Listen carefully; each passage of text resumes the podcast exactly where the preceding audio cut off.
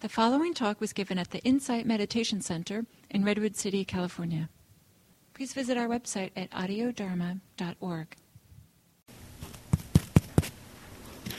So, can everyone hear me? Yes? Okay, great. So, welcome. This is the last class of this series, Introduction to Mindfulness Meditation. And um, just curious if there are any questions about how your practice is going or any of the instructions that were given or any of the materials that were presented. Yes. Can you wait for the mic?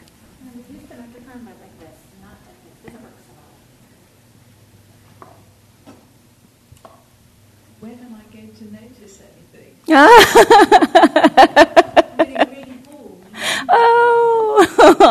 oh, that's too bad. so, um, first of all, we just have to consider that if you've just started, this is only the fifth week.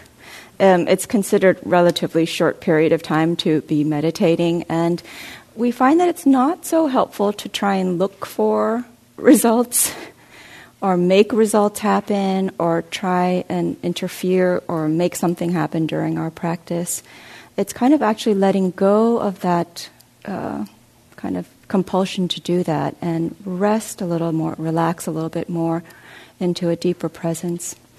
And um, so, for a lot of people, it takes a while for them to notice some differences in their daily life. They may uh, not be as quick to react when something challenging happens. They may have more periods of calm and rest just when they're waiting uh, for something. Um, and insights happen at their own time. We can't really make them happen, unfortunately.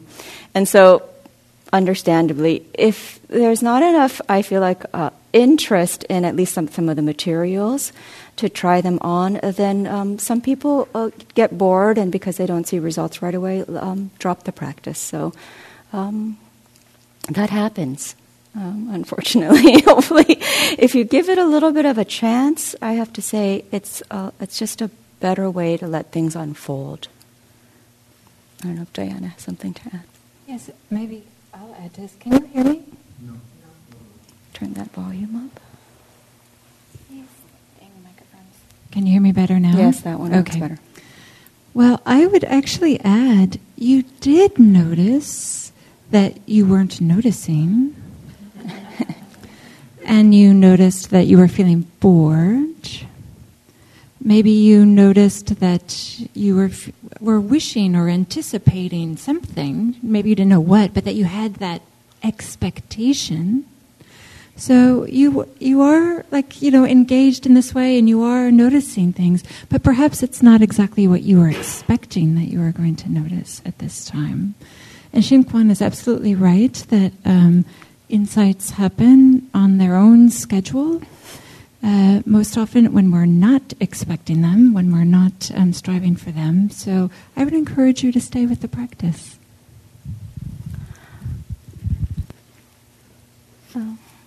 So I did have something else to add. Is that um, sometimes it can be a little bit um, not so engaging to be sitting here for an hour and a half listening to us talk on and on.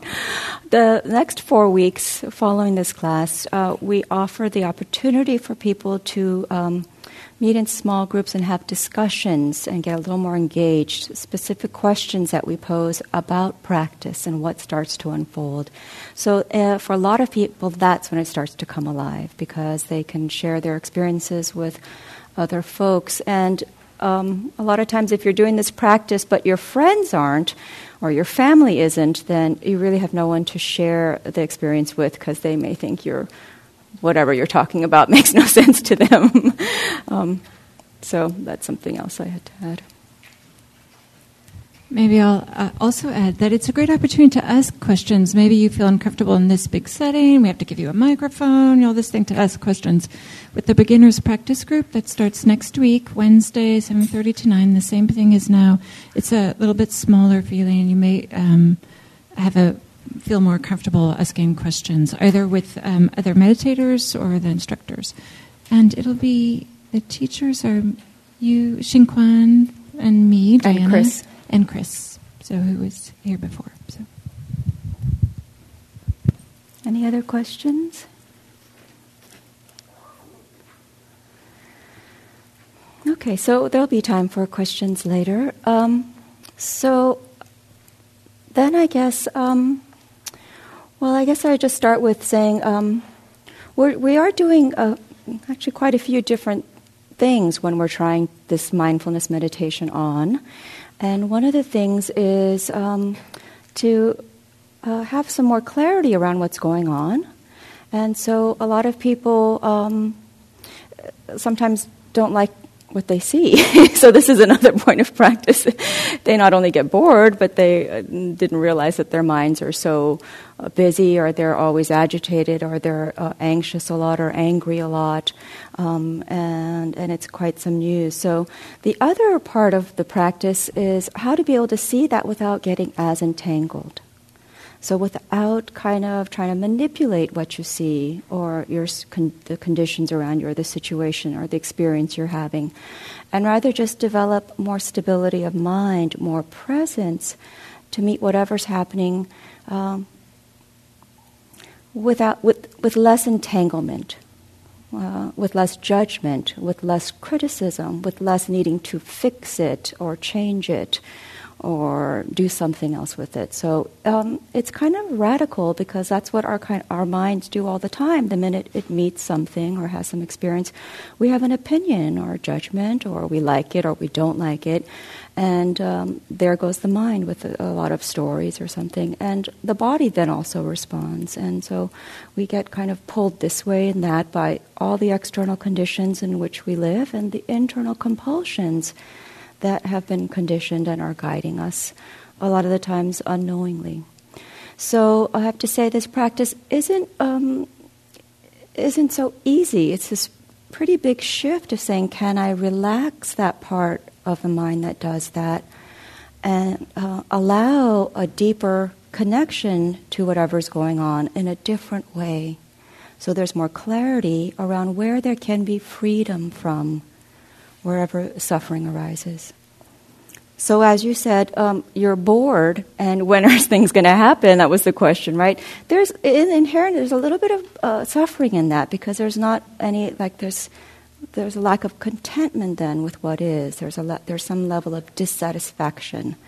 So it helps us to see that those patterns arise over and over again, and be able to meet them, and not go off in the story about this is the kind of person I am or whatever, um, but just see what happens if we can stay with an experience and develop over time some ease in our bodies, some ease with our breathing, some ease meeting uh, all kinds of uh, feelings, emotions, and all types of um, patterns of thinking or thought, so that we are not so pulled by them.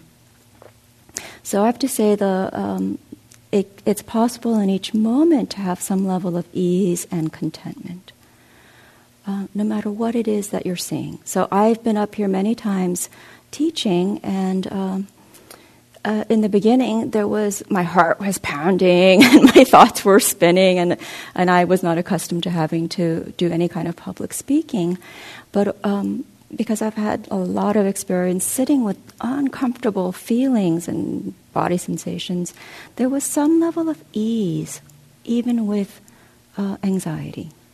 So I don't know if that makes sense to you. There, I didn't have to add another layer of anxiety on top of the anxiety or judgment about the anxiety. I could still have the beating heart, but I could actually, um, it was fine. So this is what I mean. Like when we meet boredom or discontent or dissatisfaction, we can also bring that to that practice. So I don't know if that makes it clear. So um, I think we've gone through a lot of the um, aspects of what it's like to be living uh, as a human being. Um,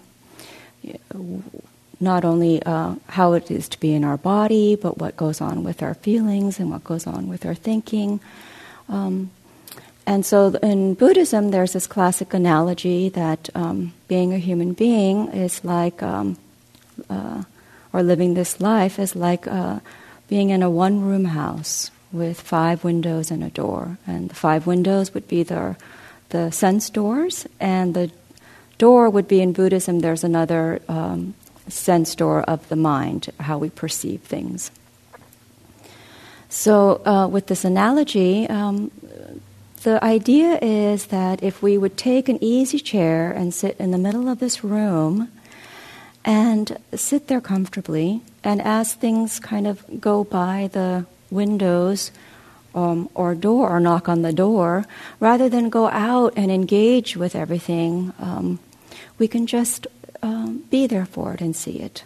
A squirrel goes through uh, the tree outside the window. We see that a bird flies in, a butterfly a deer or a dog barks or something.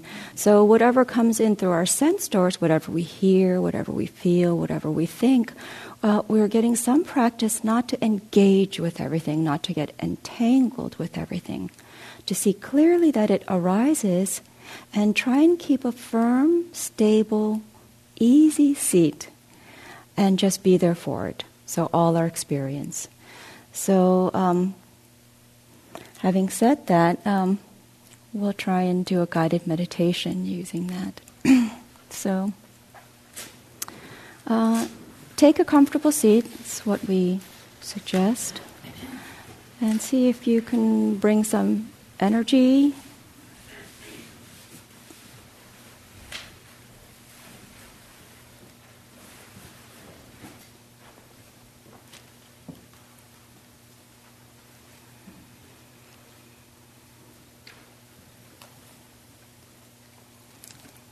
And then gently close your eyes. And allow your body to take a few deep breaths. So you can connect with your breathing on the inhale.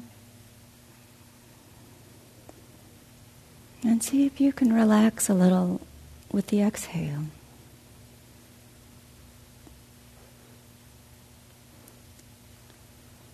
So we're just settling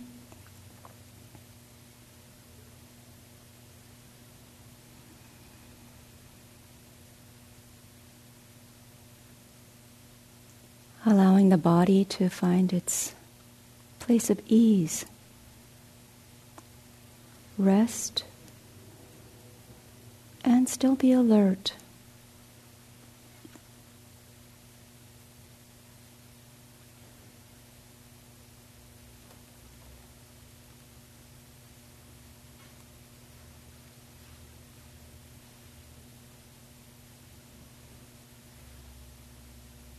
and letting the breathing find its natural rhythm.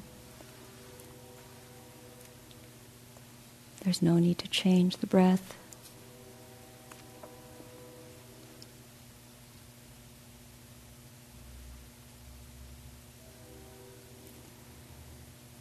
And switching from a thinking mind to a sensing place, you can just sense the body as it's breathing.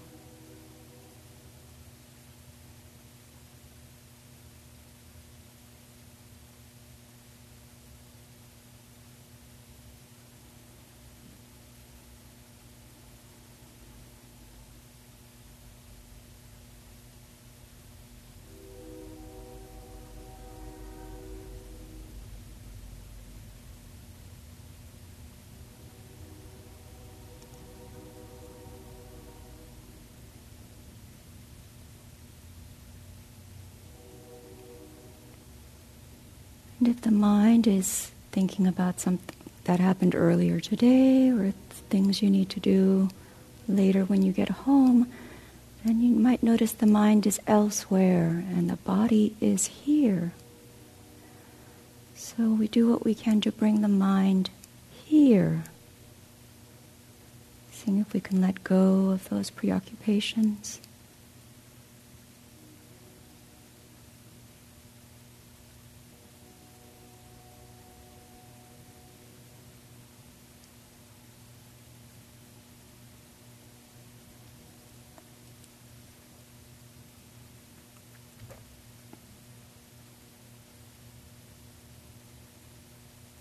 And then seeing if there's any places of tension where it's easy to let go.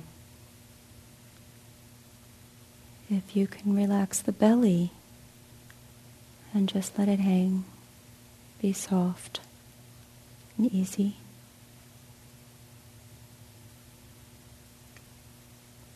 Some people have tension in their shoulders. Seeing if that can be softened.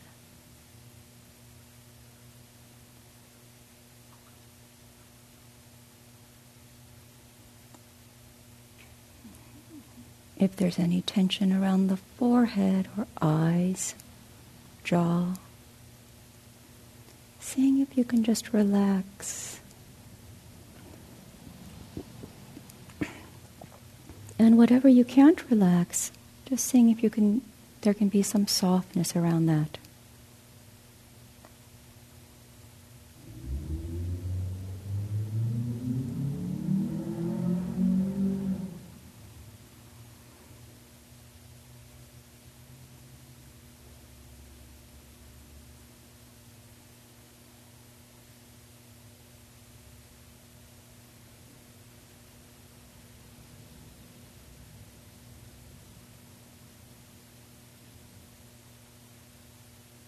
Seeing if you can just hang in there with each breath.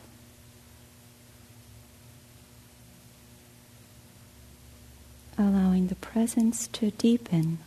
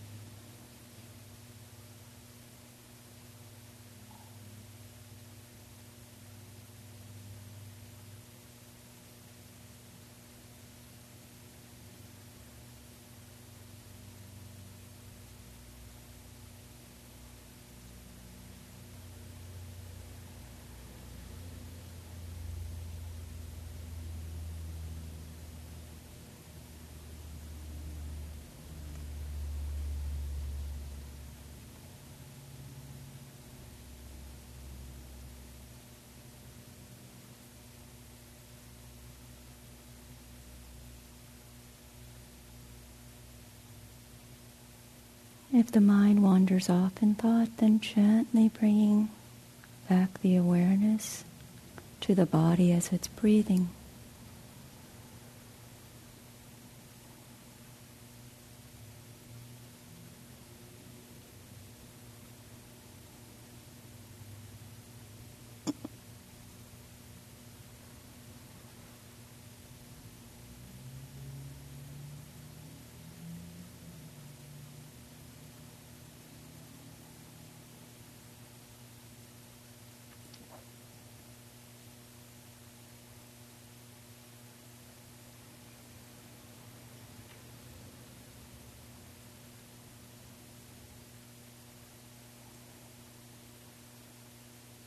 If you can imagine throwing a little pebble into a lake or pool of water,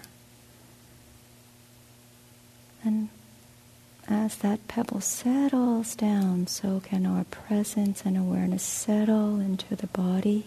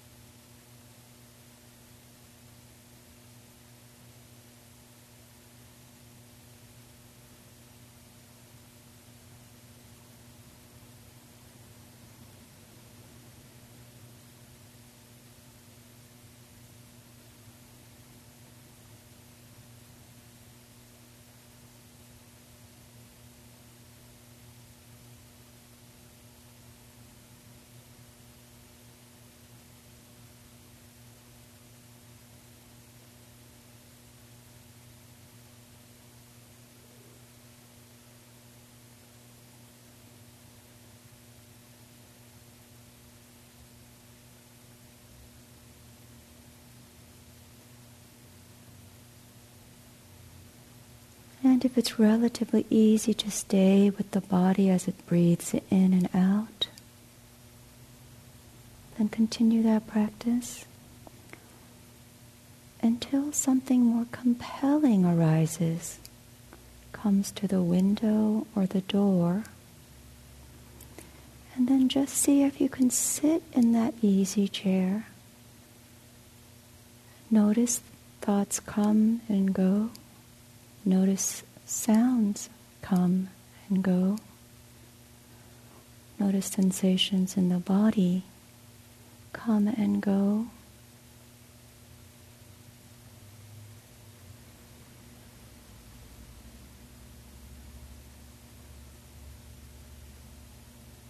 No need to get entangled with them or pick them up or do anything with them.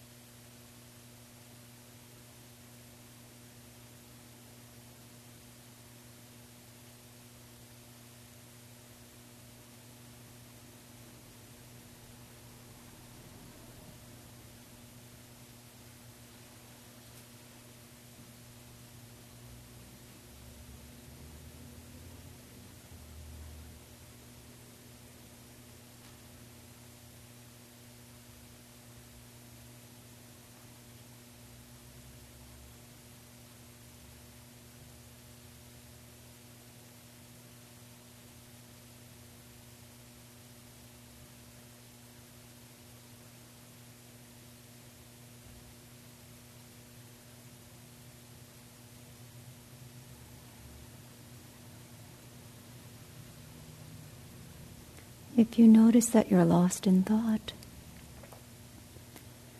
see if you notice the difference between how it was to be lost in thought and how it is when your awareness comes back to the present moment.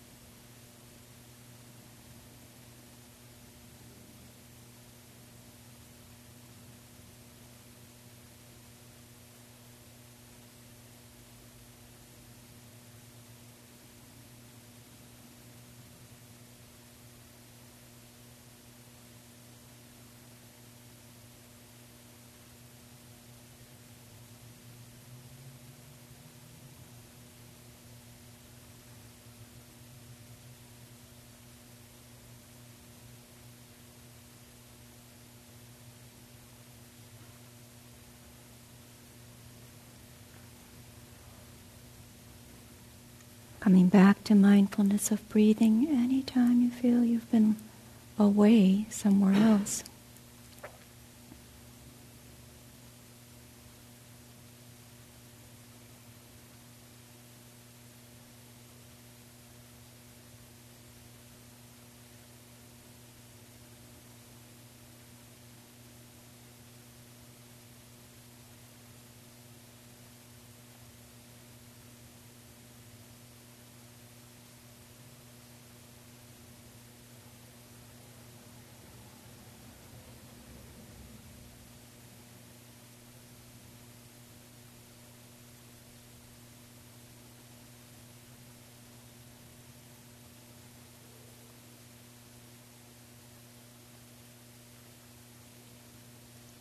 For the last few minutes of this sit, just seeing if we can hang in there with the breath.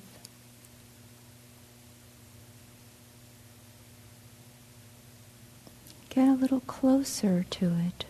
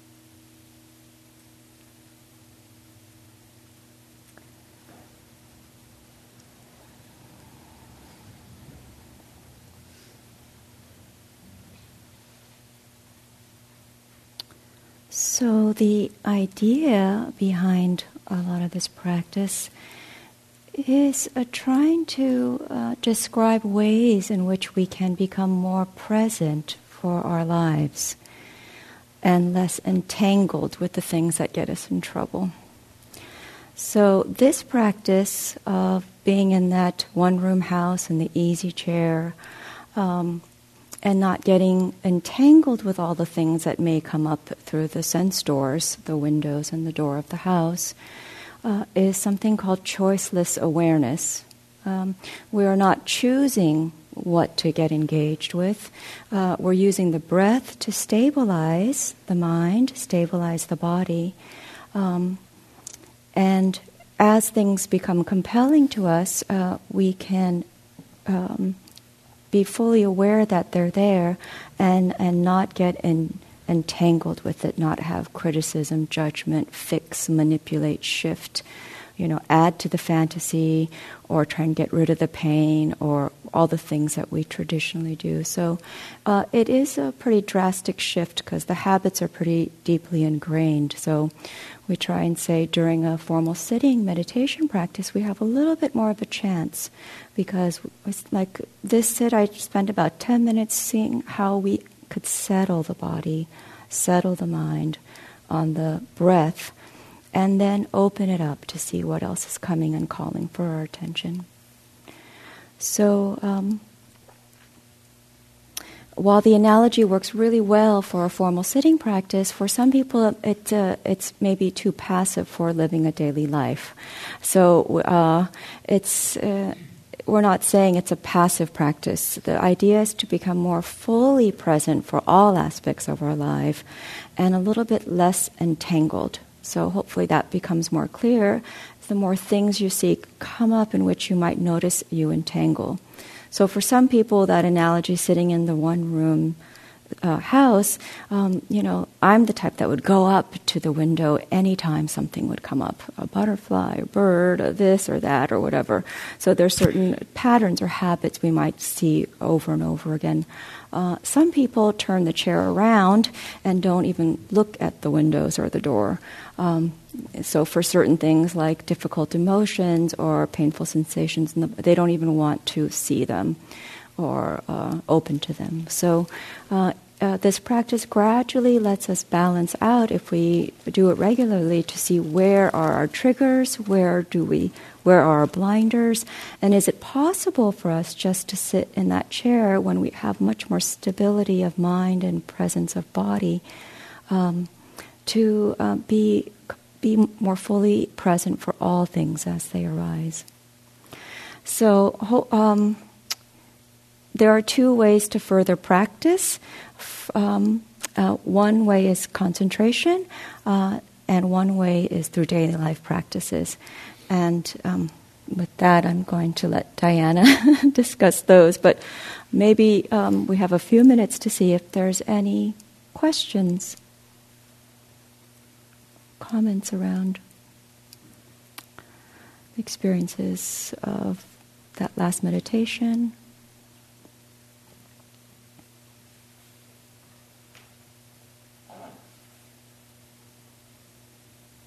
Okay.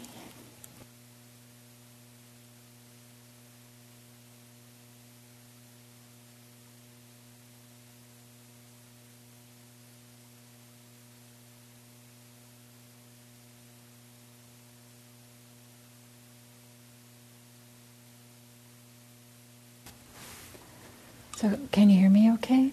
Yes. Thank you, Shin Kwan. I recently heard an analogy by a meditation teacher that I thought was really interesting. They said, just as um, was saying, that we don't get entangled with all these things necessarily, all our experiences, thoughts, sensations, nor do we turn our back to them, but maybe we like make contact with them, like we're present for them, we're aware for them. And this meditation teacher was saying, it's akin to living longer. This is something in the Western world. We're all keen on living longer, and we have this great uh, medical complex, you know, to help us be healthy and live longer. But if you consider that um, having contact with your experiences, you just end up having more experiences in one day. You're just present for more things that happen. So it's as if if we um, were to think of the length of our lives as the amount of experiences we have, then this is a way to kind of lengthen our lives because we have more experiences, because we're more present for them. I thought this was kind of an interesting way to think about it. It's that um, each day becomes richer, fuller, we have more things or more experiences, more ideas that we're present for, that we're aware of. So, I don't know, for me, I just thought that was an interesting way to think about it, and I offer it to you.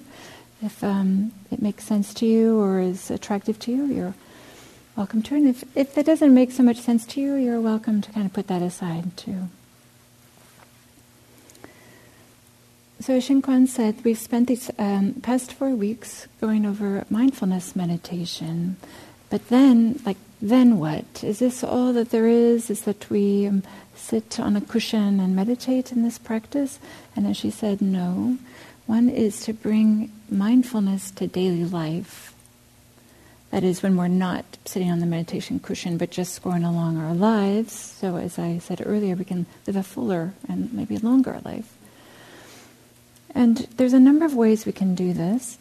um, Andrea Fella, who is uh, one of the main teachers here, she kind of uh, really likes this um, topic, and she has developed a whole kind of program around this. If you want, you can check on the calendar, and there's something about mindfulness in daily life. But um, one thing that she teaches that I think is really interesting, and I myself have found really um, helpful, is to choose for each day an activity that happens quickly, just for a short amount of time, and an activity that occurs a little bit longer. And set the intention that you will be present, aware, mindful, have contact with these activities. So here's some examples. So for the ones that are of a little bit longer duration, you can say brushing your teeth. When you brush t- your teeth, you can set the intention I'm really going to be present for the sensations, the thoughts, the experience of brushing my teeth. It's a mundane experience. We do it all the time. But why not use this to kind of enhance our meditation practice and to really experience what does toothpaste really taste like? What is that sensation on our teeth and our gums really like? And what's the temperature of the water when we rinse our mouth? Just to be present. So, brushing our teeth could be an example. Another example could be something like washing the dishes.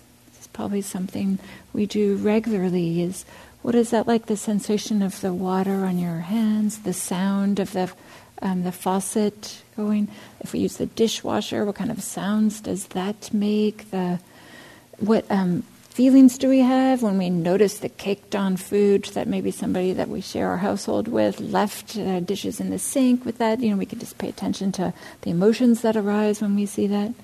So, again, this is kind of one particular activity we do at least once a day, and it takes a short amount of time, and we can just set our intention that we're going to be mindful. We're going to really pay attention and be experienced in a non judgmental way, kind of like in a curious way, investigate what is it really like to do this? Let's see. Um, another one that's really great, it's very challenging, but um, is a wonderful place to watch mindfulness, is when you're in conversations with people. So, are you a good listener? Are you a person that's able to just kind of relax and listen to what they're saying? Or are you kind of like waiting so that you can say what you want to say, the next thing, the rebuttal, the response, or something like that? So, how does that feel in your body? That you're feeling impatient for them to finish speaking? Or do you um, get bored because you're not the one that's talking? You don't have so much interest in what anybody else is saying. How does that feel in your body? What are kind of the emotions, the mind? that you have. So, how are you as a listener? And then, as a speaker, how are you? What's the experience of speaking to another person like? Are you concerned with demonstrating what a wonderful person you are? Or maybe you're um, feel like maybe you're not such a wonderful person, so you just want to diminish anything that you have to say, and maybe say it as quickly, or maybe don't even say it at all, or something like this. So this is um, really, really rich. You can learn a lot about yourself and how you listen and how you speak. I can say that it's also really challenging because it's easy to get swept up into the conversation, what's being said, what's not being said, and what you're thinking about what the person said, and it's easy to lose your mindfulness. But you can set your intention to do this. And often what happens is when, in, when you set your intention to do something, washing the dishes, brush your teeth, conversation, is that um, perhaps the first day you won't remember. And it's only as you're drifting off to sleep, like, oh, that's right, I was supposed to do that and I completely forgot. And then maybe the next day, maybe you'll remember, maybe you won't. Maybe the third day, maybe you will remember a little. You'll remember that you're supposed to remember, but then you won't remember when you're actually doing the activity, maybe the fourth day. So it's something that you can set the intention, and then it, if you continually set the intention, it will happen. You can do this. So that's mindfulness in daily life, looking at something you do for a, a longer period. You can also um, do things, you, you can use uh, events as mindfulness bells quote unquote, a way to bring your, as a reminder to bring your attention back to your immediate sensation, whatever you're thinking or feeling. An obvious one is the phone, right? It's about itself. But maybe when the phone rings, you don't have to answer it just that second. You can take a breath, feel your feet on the ground. How does the breath found, uh, feel in your chest? What kind of emotions are in your mind? Just kind of connect back with yourself. That only takes a few seconds to do this. It's okay, they're not going to hang up if you take a few seconds.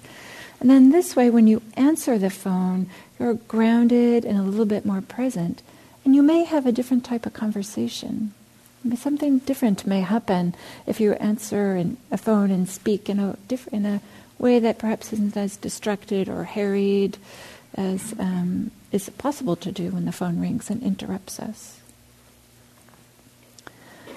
Something else um, to do is a common practice in kind of the Buddhist world is walking through doorways.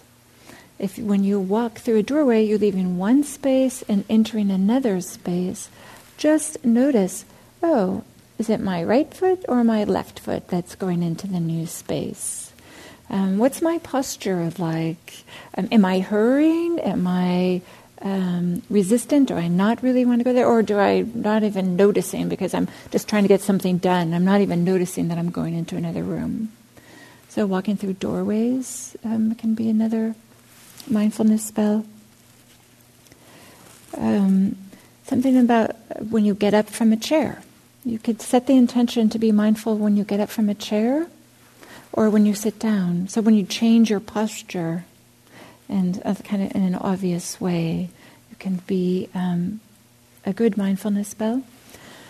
Another one can be when you're at a stoplight, when you're no longer driving, you're in your car, and you can notice: Am I on the phone? And I'm kind of lost in talking on the phone, not even really noticing that I'm in my car. Am I listening to music, singing along, lost? Am I impatient? Dang it, I need this light to turn green so I can go elsewhere. So, just like what is the sensation of being stopped in your car at a red light? So, I offer these just as examples. You can find things of, um, that you do often that um, you can choose to bring mindfulness bells. One thing that's a longer duration, one from shorter. With the idea that mindfulness practice is a practice it's something that um, we, as you've all discovered during these weeks, if you've been doing this, it's not something that you can do right away. You can't just say, oh, I'm going to be mindful for every breath now for this meditation. It doesn't happen.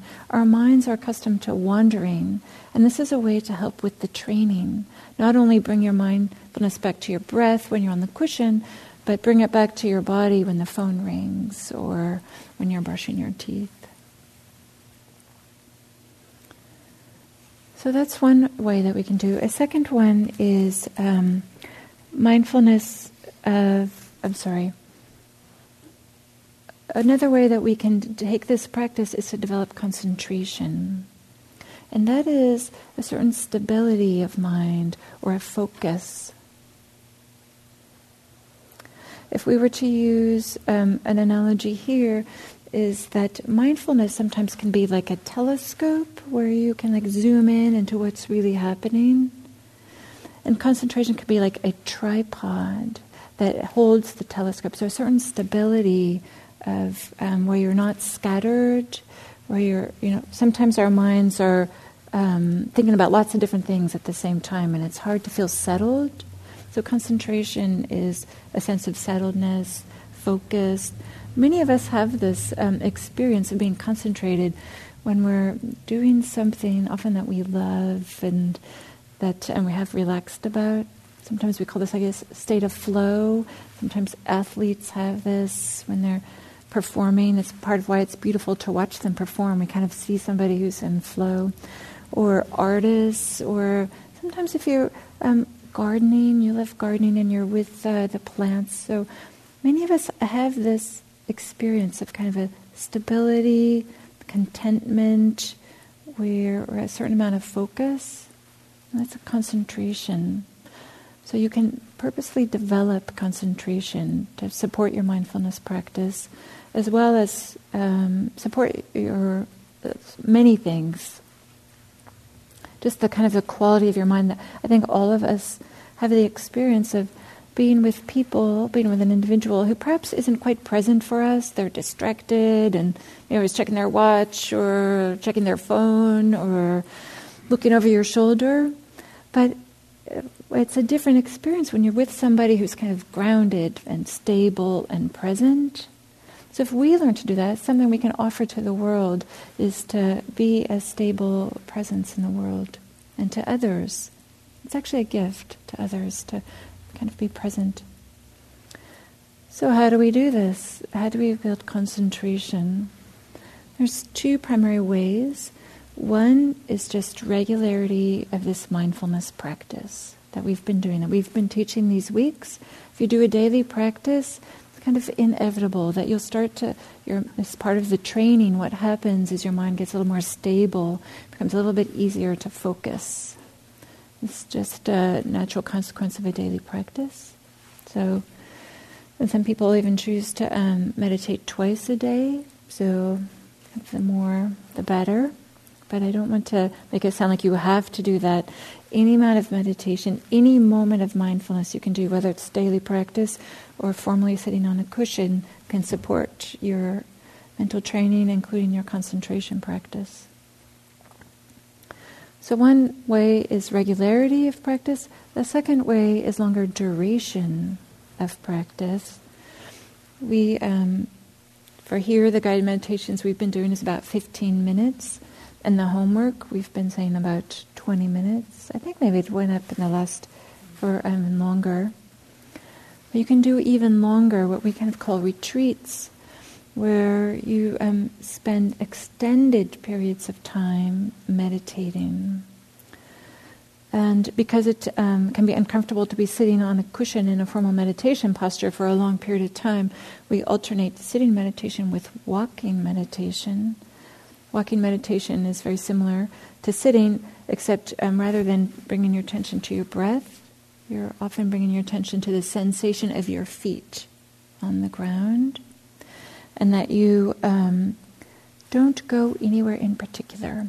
So that there isn't that part of your mind feeling, oh, should I go straight now? Should I turn left? What should I do here? Instead, we just choose sh- maybe 10 feet, 10 paces, and come, turn around and come back.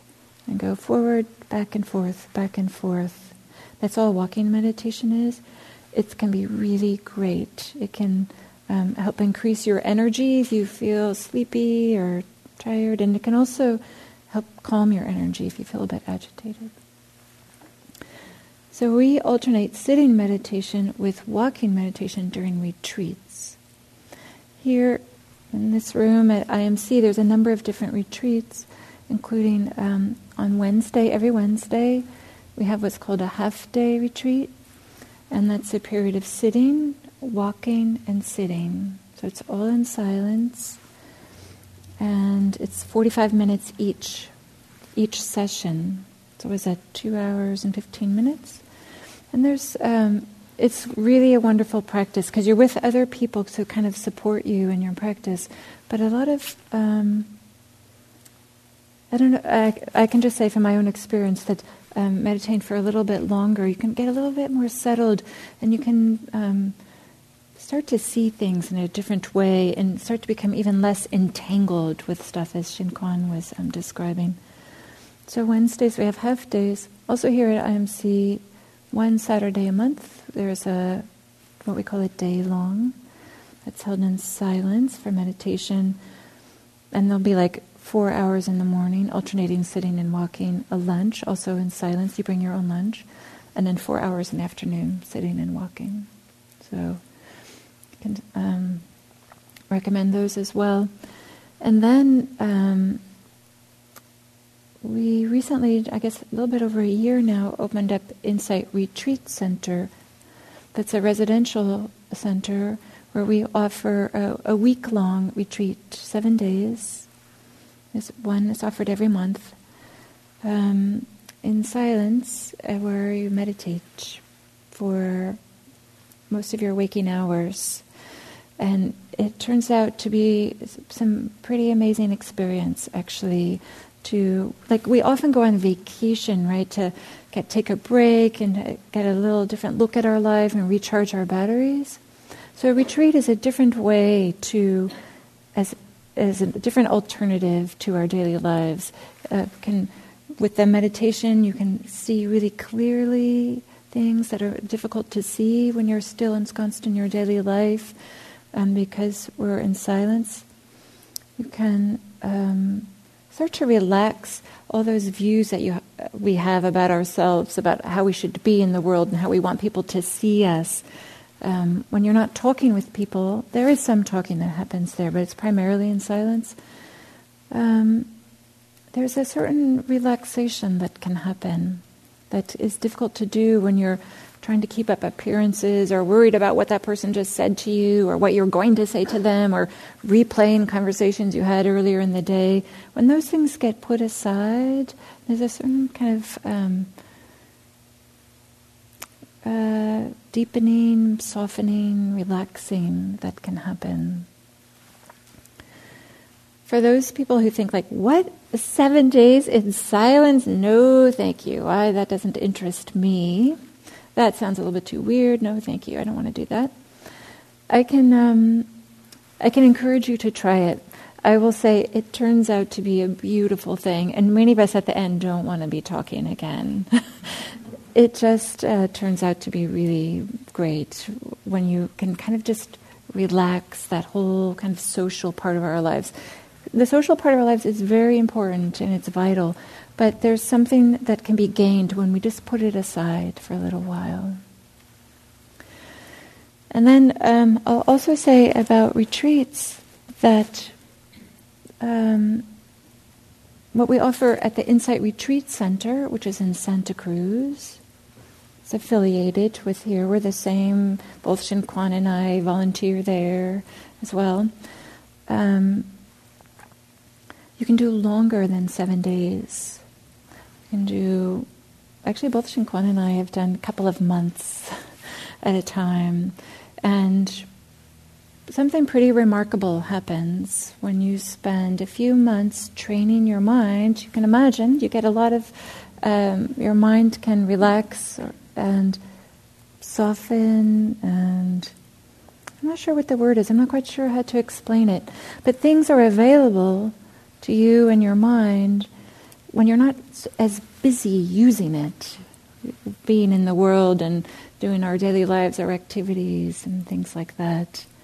So, um, the way that I think about it, I don't know if everybody who goes on long retreats would agree with me, but I kind of feel like I'm upgrading the software, kind of that feeling like, uh, you know, it's the same. I'm the same person and I'm doing the same things, but um, just kind of like taking care of some of the bugs and some of the little glitches and um, maybe new capabilities or new ways of doing things. Simply, simple things happen through um, some retreat practice, some long practice.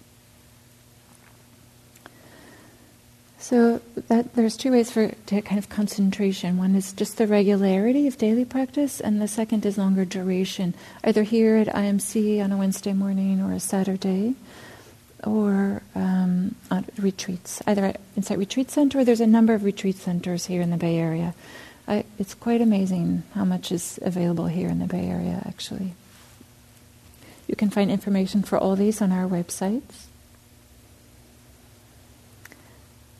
And maybe I'll uh, say that um, one thing that happens with a longer retreat practice, or any retreat practice, or maybe even just any gaining some concentration, is you start to see that there are certain concepts that we use that we don't really need to use.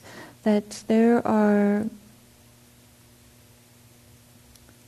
ways in which we interact with the world, in which, like, maybe we assign labels to things. So rather than actually having contact with them, like I talked about earlier, which um, can really add to the, your richness of your life, we just kind of slap a label on it. Oh, that's boring, or oh, that's this person who is always angry, and we don't really meet them for the way that they are.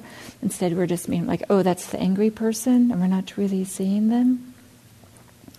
With concentration practice, you start to see, like, wow, we do this for a lot of things, and you can start to get underneath that and really experience things for the way that they are.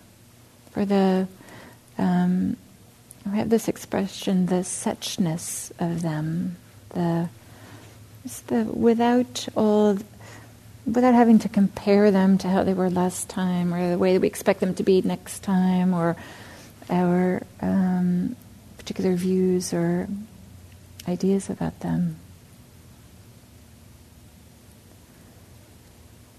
So here's one way to think about this is that here I have a leaf. It's not complicated, it's very simple. It's just a green leaf. I don't know, maybe it's three inches. It's very simple. We don't have to compare this to leaves of the past that we've seen, other leaves that we're going to see in the future. We don't have to compare it to what we think leaves should look like. It's, just a leaf, just a green leaf. But then, if I, it's already laughing. uh, there's something that we can do that can that may make us think about this leaf differently. This leaf isn't going to change; it's going to stay the same. But now, if I have this other leaf, this one, I don't know, maybe it's six inches. Now we can say something about this first leaf, right? It's small. This is the small leaf. This is the big leaf. They're both just leaves, but when we compare them, we now can assign a label or a concept to this to this particular leaf, the small one the large one. Okay, this seems innocent enough, right? I mean, sometimes it's useful to have labels. And after all, it seems that this one is smaller than this one. However, what happens if I bring a third leaf, right? This one, I don't know, maybe it's one inch. Is this still the small leaf? Earlier we were saying it was the small leaf, right? It's not the small leaf. It's just a leaf. And when we compare it to others, we assign a concept or a label to it. So the smallness is not inherent in the leaf.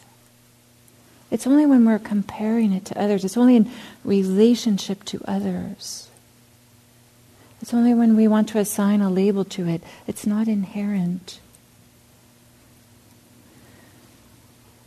This is a very simple um, demonstration, but I think a lot of the suffering in the world that happens today is when we assign labels to people. This is a good person, this is a bad person, this is my friend, this is not my friend, this is I don't know. I don't know. There's so many things that we can do, but that's not inherent in people. It's not inherent in our experience. It's not inherent in the sensations. It's not inherent in the thoughts.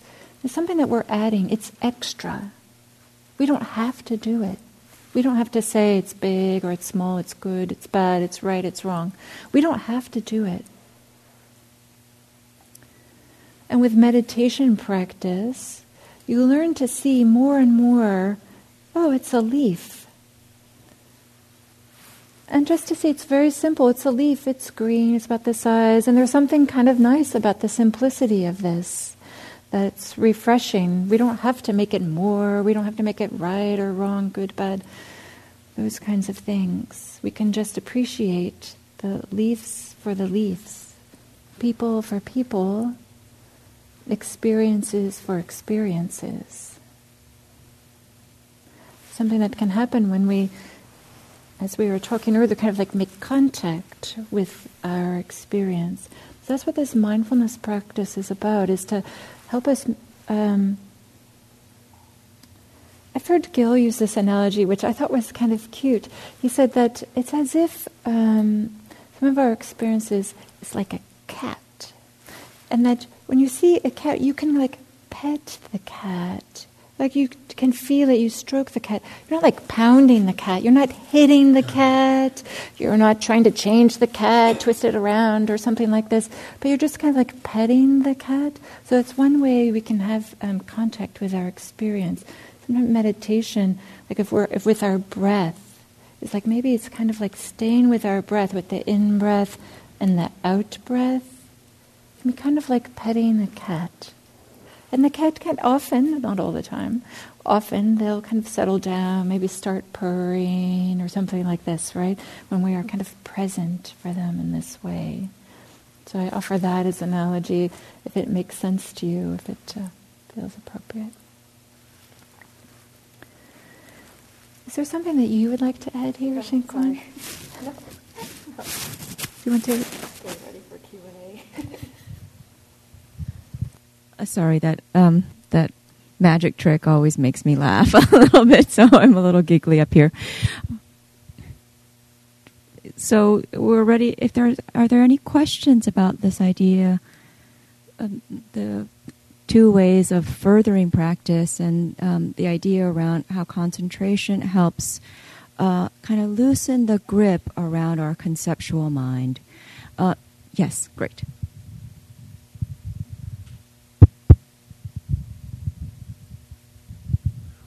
Um, hi, thank you. Um, what kind of preparation do you think someone needs to do either the half day or the full day, or certainly the much longer um, silent retreats, which uh, sounds pretty daunting?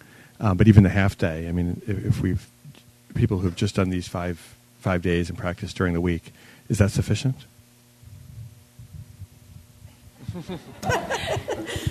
so Shinkwan's answer was just go for it.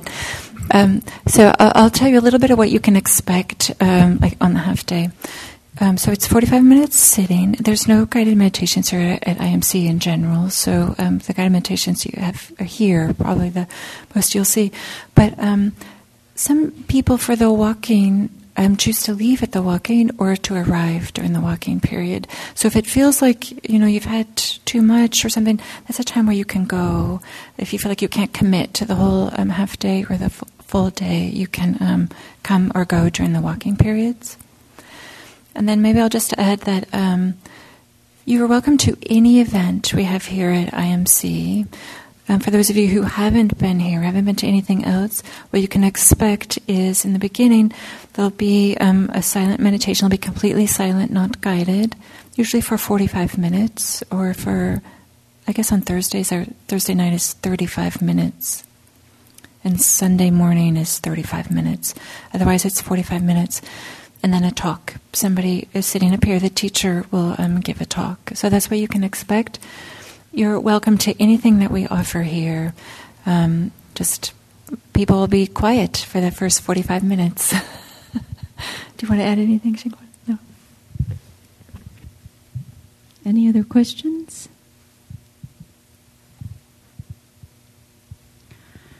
Um, yes. Well, can you wait for?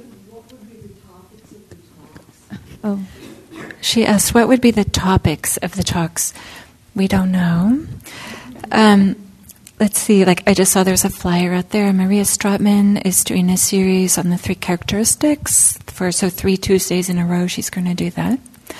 Um, I know Gil Fronsdal, who teaches here on Sunday mornings and Monday nights very often he doesn't know until it's just right before. He kind of like what seems right for him, what's fresh for him to share.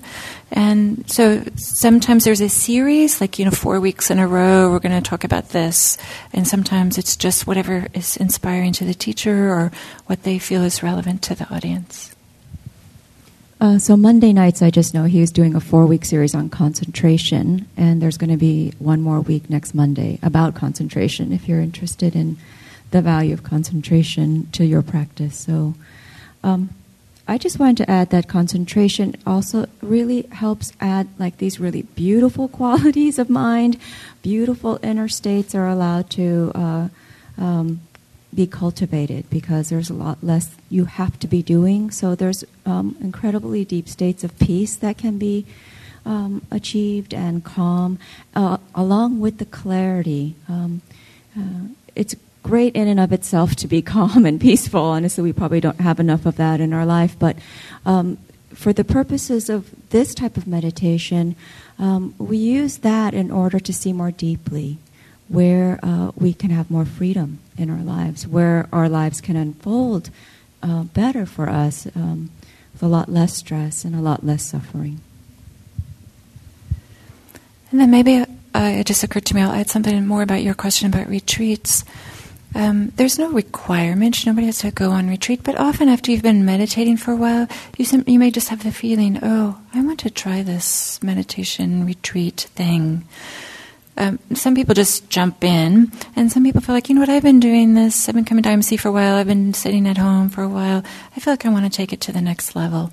So, um, often the guidance is kind of follow your intuition. You know, when it's time to go, on a retreat or when your life allows for you to do something like that. So there isn't any strict rule. You should have been meditating, have a daily practice for so long, or you should be coming, have been coming here for so long. There aren't any um, rules or anything like that.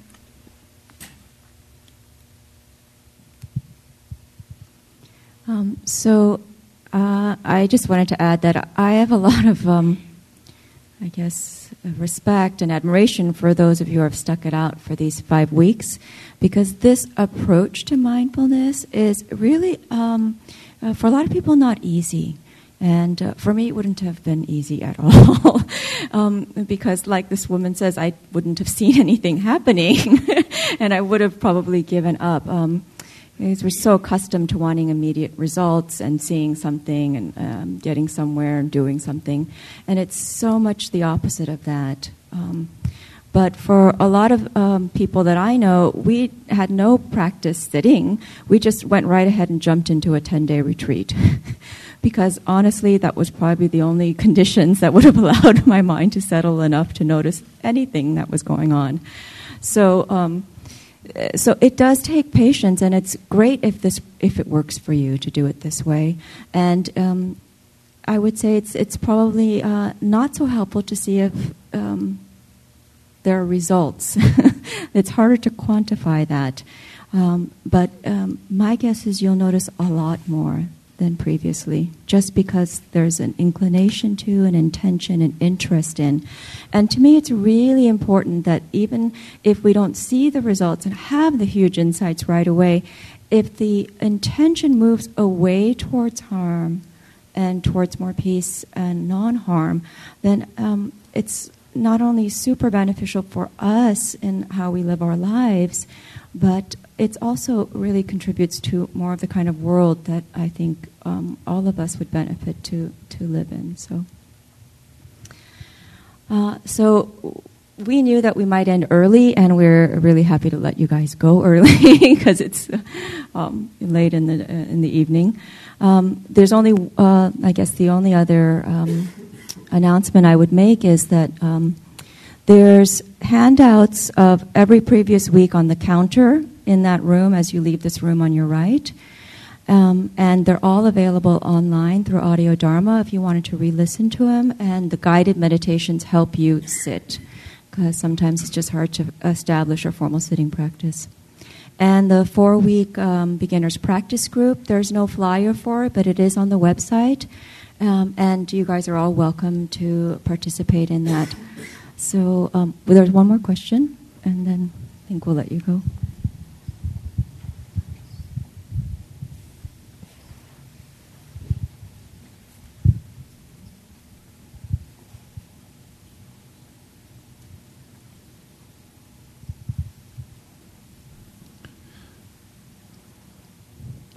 First of all, I wanted to say thank you for teaching.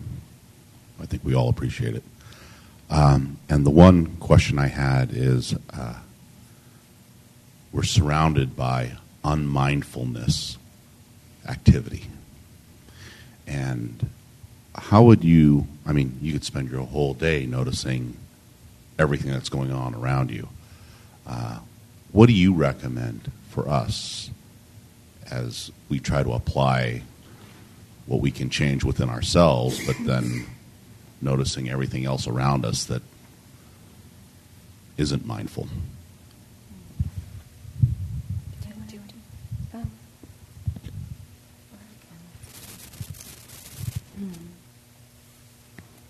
So I'm glad that you made the distinction between um, what you put your focus on, because you you can just put your focus on all the troubles in the world and all the brutality in the world and all the suffering in the world, um, and it's very easy to get sucked into that and drown in that. And so I think soon enough you'll find that that's not helpful or, or practical. Uh, and neither do we live in a vacuum, so it is valuable to see clearly the conditions that we live in.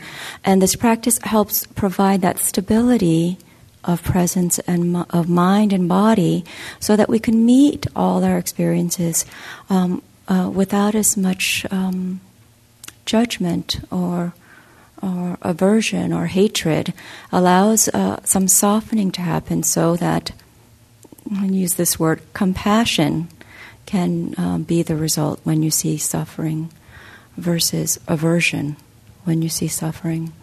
So I say that not so that we say you have to be compassionate, it's very difficult, but as you meet your own suffering more fully without drowning in it, then it allows the heart uh, to open. And I find that a very valuable piece of this practice because if we aren't willing to look at what's going on in ourselves uh, with wisdom and compassion, then it's going to be very difficult to meet the conditions in the world with wisdom and compassion.